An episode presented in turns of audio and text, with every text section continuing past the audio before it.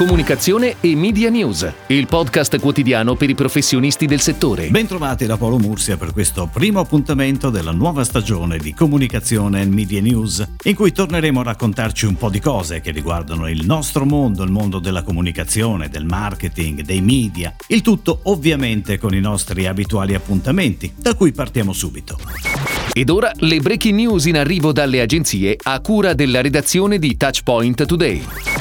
Quattro holding sono in corsa per il business media globale di Sanofi, l'azienda farmaceutica francese che ha appena iniziato a testare sulle persone un potenziale vaccino contro il Covid-19. Secondo quanto riportato dalla stampa internazionale, Sanofi avrebbe coinvolto nella revisione Omnicom Media Group e IPG Media Brands, oltre alle due uscenti Avas, che segue il cliente in Nord America, e Mindshare del gruppo WPNP che segue il resto del mondo. Sanofi spende a livello globale circa 900 milioni di euro in media.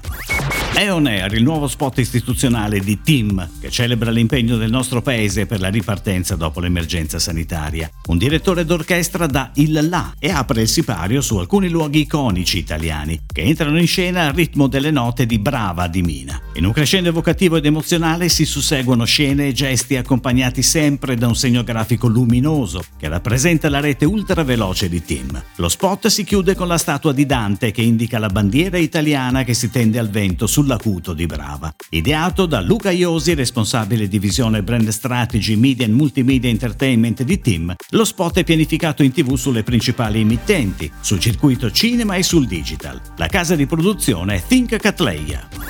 L'inchiesta, giornale online di news e approfondimenti attivo dal dicembre 2011 e diretto da Cristian Rocca, entra a far parte del network di News Online, la business unit all'interno di YOL Advertising, concessionaria di pubblicità di Italia Online. L'inchiesta è letta quotidianamente da oltre 165.000 utenti unici, con un audience social di 200.000 like su Facebook e 300.000 follower su Twitter. Da marzo 2020 si affiancano all'inchiesta due vertical web magazine, Europea, il quotidiano sull'Unione Europea, e Gastronomica, il quotidiano sulla cultura del cibo. Fabio Peloso, Chief Commercial Officer Italia Online, ha dichiarato «Diamo il benvenuto nel network di News Online alle inchieste e alle testate a essa collegate. Il loro ingresso nel pool è la conferma della bontà della nostra intuizione che le realtà editoriali full digital di qualità richiedano e meritino un'attenzione particolare e specializzata che solo Italia Online è in grado di fornire.